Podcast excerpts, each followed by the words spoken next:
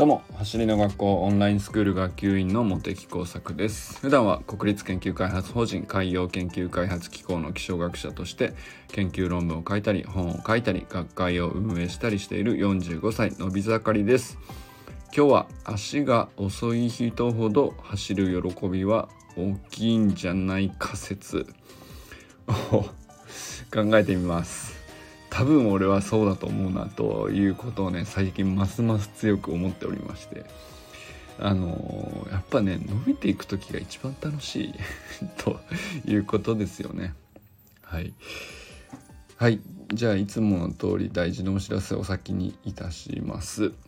走りの学校ではね今戸川天寿君磯貝ゆりちゃん新規加入の藤森杏奈さんらのトップアスリートを講師としてですね11月からレーサーズという陸上クラブチームの新規設立を目指しております。えーまあ、この新規チームの立ち上げにあたってですね、えー、奨学金制度ということで、えー、まあ経済的にかなり苦しいという方でもあのちゃんと参加してもらえるという人の枠をねあの設けたいということで、まあ、この新規チームに、参加するには、まあ、あれそれなりのね、えー、まあ、道具もいるし場所もいるしそれなりのトップアスリートを育てる場所なのであの、まあ、それなりのお金はかかるわけなんですけど、まあ、それが出せないという方はある基準に従ってですねあの奨学金制度を申請するということができるようなチーム体制を目指しているんですね。で、まあ、それにあたって、えー、クラウドファンディングを今戸川君とゆりちゃんの方で用意しているということになるので、まあ、これがね間もなく立ち上がると思いますのでその時には是非是非ねえー、みんなで応援してあげてほしいなと思っております。もともとね戸川君自体が、あのー、本当に小さい頃から経済的には苦しい中で、えー、たまたまね、あの運よくいろんな人に支援してもらって、えここまでねトップアスリートと言われるまでにね成長できたっていう、まあ、彼の人生の本当に大部分がね本当に助けられて、えーあの陸上に打ち込む環境を本当に奇跡的に得られたという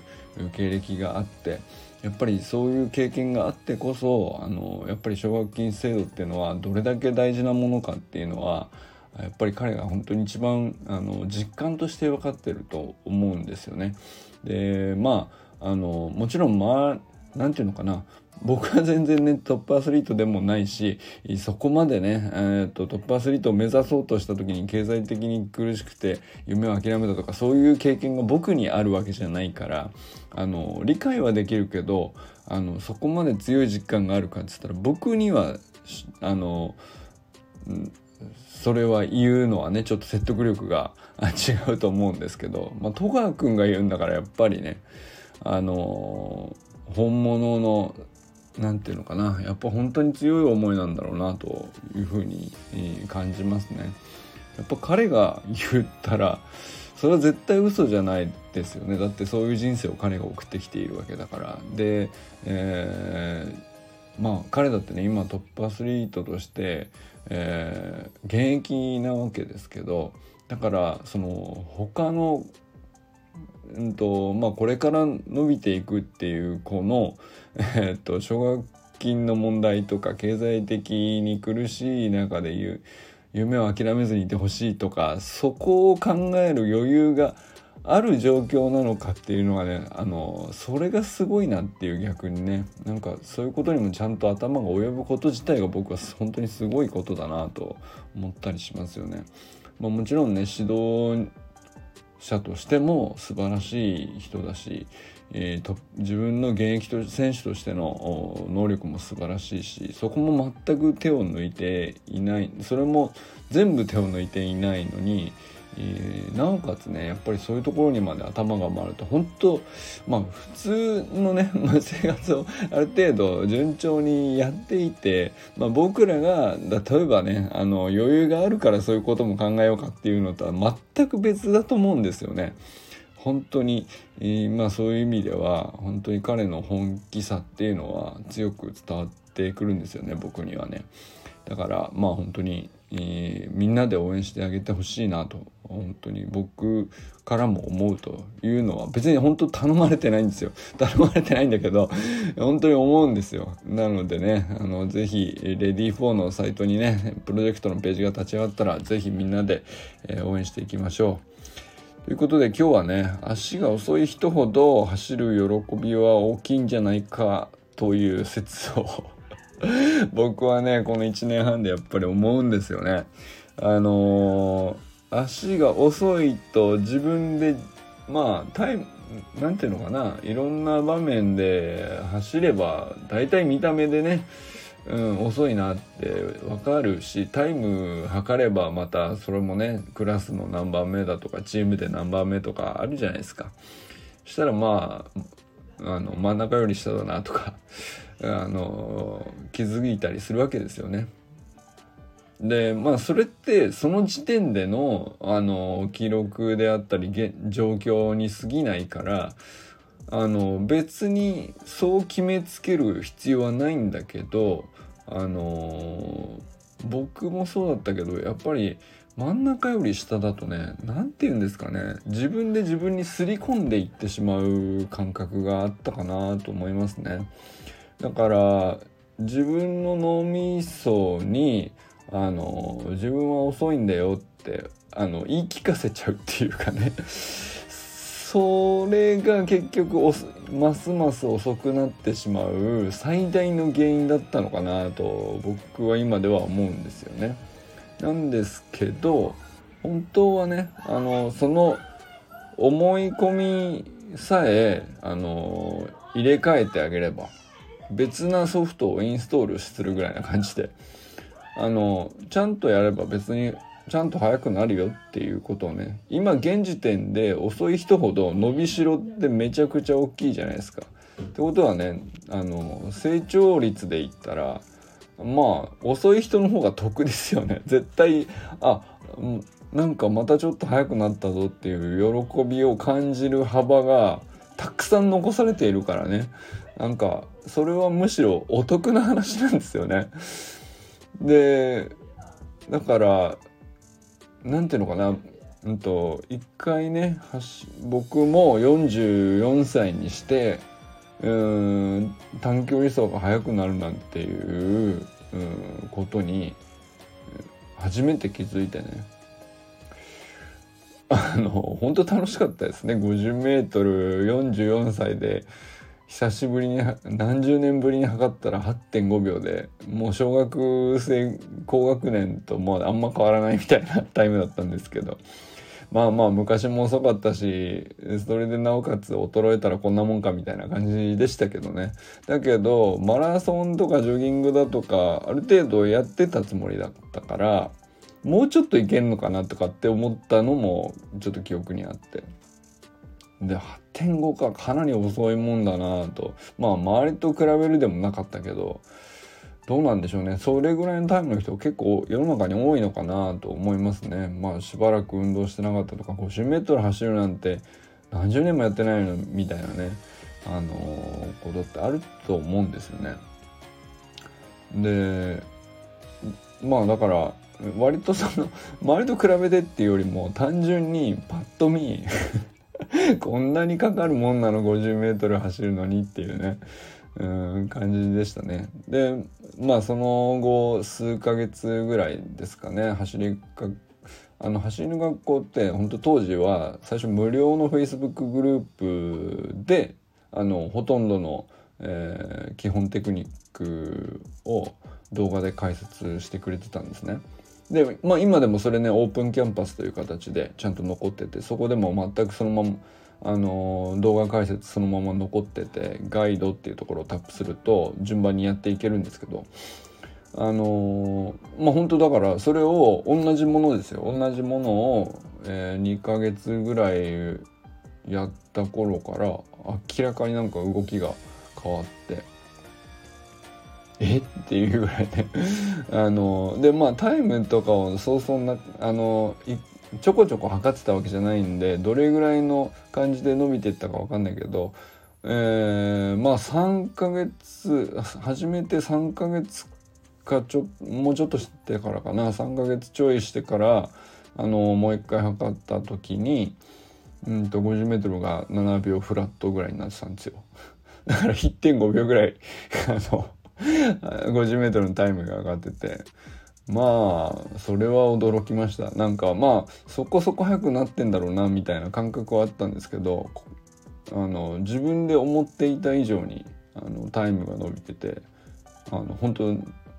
ストップウォッチを二度見したっていうかあの測ってくださったのは校長が手動計測してくださったんでまあ僕の測り間違いとかじゃないとは思うんですけど 一応動き出しからね校長が「用意ドン」って言って、えー、測ってくださったんですけどね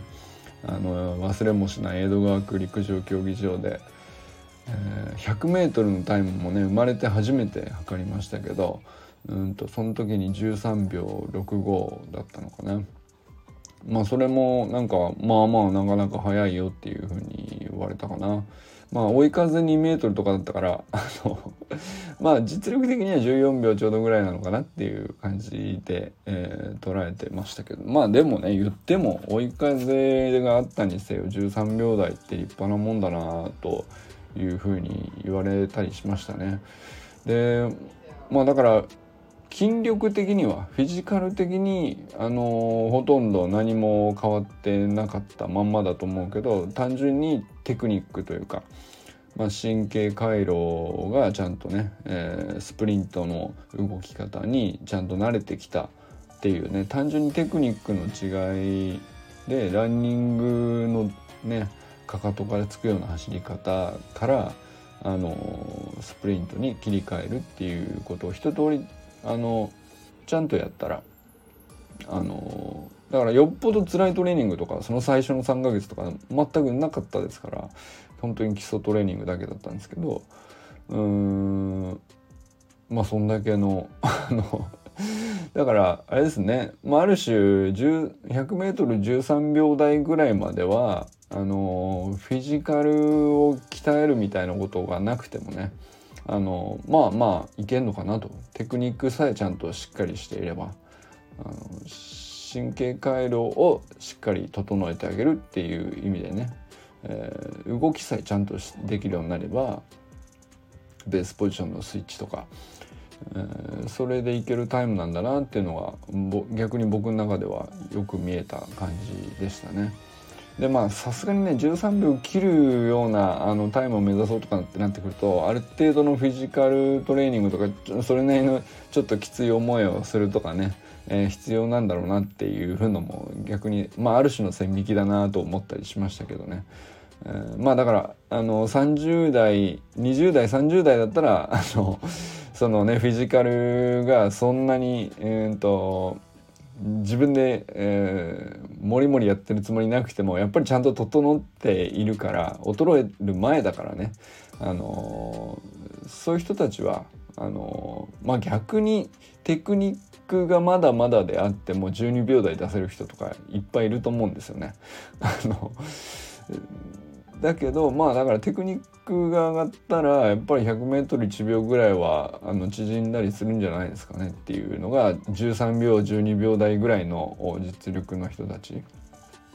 なのかなっていうふうにあのこの1年一通り見てて思いましたけど、まあ、要するにえっ、ー、とまあもっとね、えー、まあ子供ちっちゃい子だったりとか、えー、年齢が結構いってたりとか逆にね、まあ、どっちにしても足が遅いっていう状況はあると思うんですけどそういう状況の人ほどあの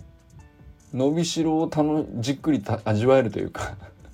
楽しめますよね。あの1秒ぐらい 100m だったら1秒ぐらいあの 50m でも僕は1.5秒縮まし縮みましたけど、まあ、最低でも0.5秒ぐらいはね、まあ、明らかに変わる変わるのが普通だなっていうのが見てて思いますけど。あのー、もうよっぽどねランニングで走っていて遅かったっていう人はね。だからそこの伸びしろ楽しめるっていう意味では本当に足が遅い人ほど 走る喜びは大きいよねって思ったりしますね。でもまあかまあ当然ね人間の走る速さなんて絶対限界あるわけだから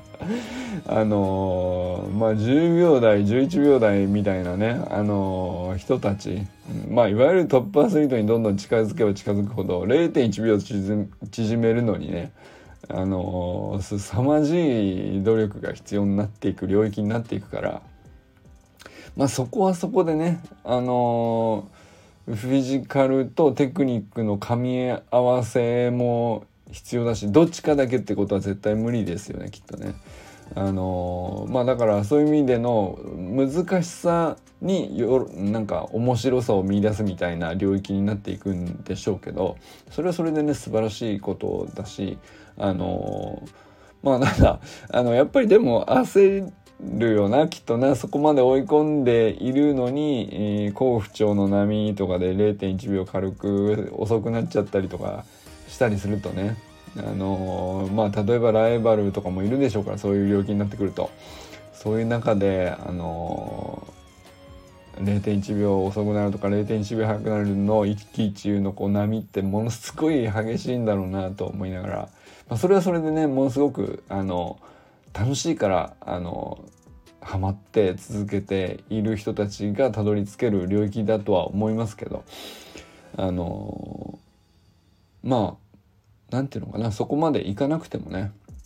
僕らみたいに何て言うか足が明らかに遅いっていう。自分でもずっと思い込んでいたわけですけど要するにまあ小さい頃にねクラスではあの真ん中より明らかに下だったなとかリレーの選手になったことがないなとかあのまあ大人になってもあのそんな太ってるわけでもないのに、うん、運動苦手っていうほどでもないのにチームとかに入るとね明らかにまあ真ん中よりをこう後ろになるなみたいな。なんで俺の足はこんなにこう遅遅いんだろうっていうあいつ別に遅そうじゃねえんだけどなみたいなこと言われるのがまた逆にねなんかちょっと ショックだったりするしてたんですよ。あのまあそんなこともありましたけど。まあまあだからそういう部類の人だったわけですけど僕もね。でもだからこそなんかあのみるみる伸びていく時の実感がものすごくはっきり分かったしそれがあのなんだろうな。目に見えてちゃんと味わえてあのその喜びったらなかったなと。いうねあのまあ比べるもんじゃないんだけどだからほだから遅い人ほどとかっていうとちょっと比べてる感があるかもしれないけどね。まあまあでも遅い人であってもねやっぱりその人にはその人なりのこう伸びしろを楽しむ幅がものすごくたくさんあるっていうのは本当にうんと口だけのこうただの励ましとかではなくて本当に僕はそうだなと思っていてあのねそれをやっぱりねなんだろうな。僕は別に その走り革命理論が広まっても広まらなくても僕個人としてあんまりね関係ないっちゃ関係ないはずなんですけどなんでこんなに広めたいんでしょうねっていうぐらい こう毎日喋るわあのトレーニングしては今日もねあの Facebook に上げたり YouTube にアップしたりとかね皆さんトレーニング頑張ってますかみたいなこと言って呼びかけて なんでここまでやってるのか自分でもよく分かりませんけどでもやっぱ僕が話しかけたいのは自分の足がそんなに速くないと思っている人なのかなと思いますね。やっぱりもう走の学校が足の速さは才能じゃないっていうフレーズを大事にしているのもやっぱりトップアスリートももちろん速くできるスキルではあると思うんですけどあのそれ以上にうんと真ん中よりもね遅い人たちが自分に対して自分の足はもう遅いんだって刷り込んでる無意識にもうねどっか刷り込んで生きてるっていうのがね僕自身実際ずっとそうだったからね、うん、30年40年。の中でね基本的に自分の足は遅いもんだっていう。だからまあ長距離だけは頑張ろうみたいなね。そんな感じありました。だからあのその刷り込みもういら本当はいらないんだよと。あのその思い込みだけ切り替えてあげればあのなんだったらね走り革命理論だけじゃなくてもよくて方法いくらでもあるかもしれないですよ。っていうぐらいねあのなんだろうね。ちゃんと確実に伸ばせる伸びしろを残してるあのいるっていうのはむしろねそこを楽しむあの まだ何ていうの貯金が残ってるぐらいな感じでお得ですよね。まあできれば僕あのそれ使った方がねあの楽しく生きれるじゃないですかっていうかそんな感じですね。まあだからその 50m のタイムが縮まったところで何がそんなになんか得ですかって言ったら別に俺にとってはねそんな1秒縮まったからっつってドヤ顔するほどでもないしあのなんか生活でよっぽど変わるかっつったら変わらないっちゃ変わらないんだけど単純に喜びが大きいっていうのはあのいいことですよねっていうそれだけですけどね。まあでもおかげで何て言うかな本当に 1, 1回の時間のトレーニング時間なんて本当短いし負荷も小さいのにあの体脂肪率だってみるみる減ってって一桁になったしとかね。